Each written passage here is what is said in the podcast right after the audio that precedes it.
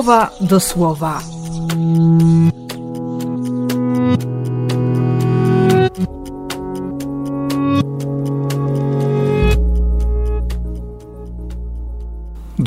Lipca, środa.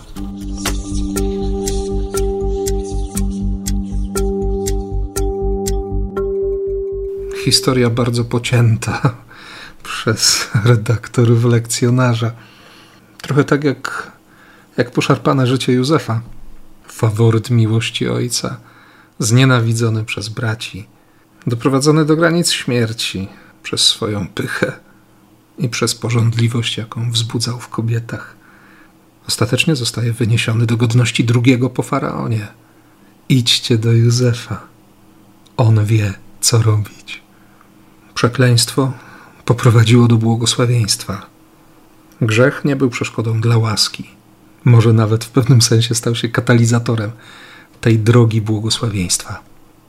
Podobnie jak ta wspaniała czy parszywa dwunastka, w zależności od tego, jak się patrzy na apostołów. Ewangelista Mateusz bardzo świadomie łączy w pary najpierw braci, a potem pozostałych kolegów, bo miłości nie głosi się tylko słowem. Miłość jest życiem. Potrzeba wspólnoty, choćby dwóch, którzy będą dawali świadectwo o tym, że Bóg kocha tak bardzo, że człowiek jest zdolny do tej miłości. Dlatego wiarygodna jest miłość i miłosierdzie, a nie ewangelizacja ogniem i mieczem. Jezus na tamtą chwilę posyła jedynie do zgubionych z Izraela. Oni pierwsi mają usłyszeć, że Bóg dochowuje wierności, że Bóg się od nich nie odwrócił, że to wybranie przez Abrahama, Izaaka, Jakuba, ono dalej trwa. Przymierze trwa, bo Bóg jest wierny.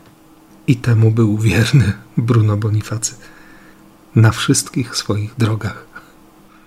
Aż się uśmiechnąłem dzisiaj, że Niemiec do Niemca pisał w obronie Polaka. Ten list do cesarza Henryka II w obronie księcia Bolesława.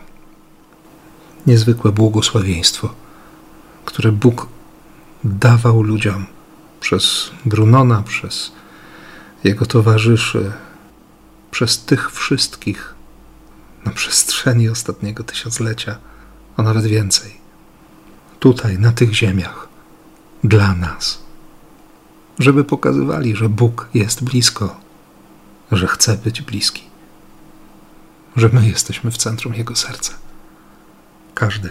Każdy z nas. Więc pokoju i radości Ci życzę i błogosławię w imię Ojca i Syna i Ducha Świętego. Amen.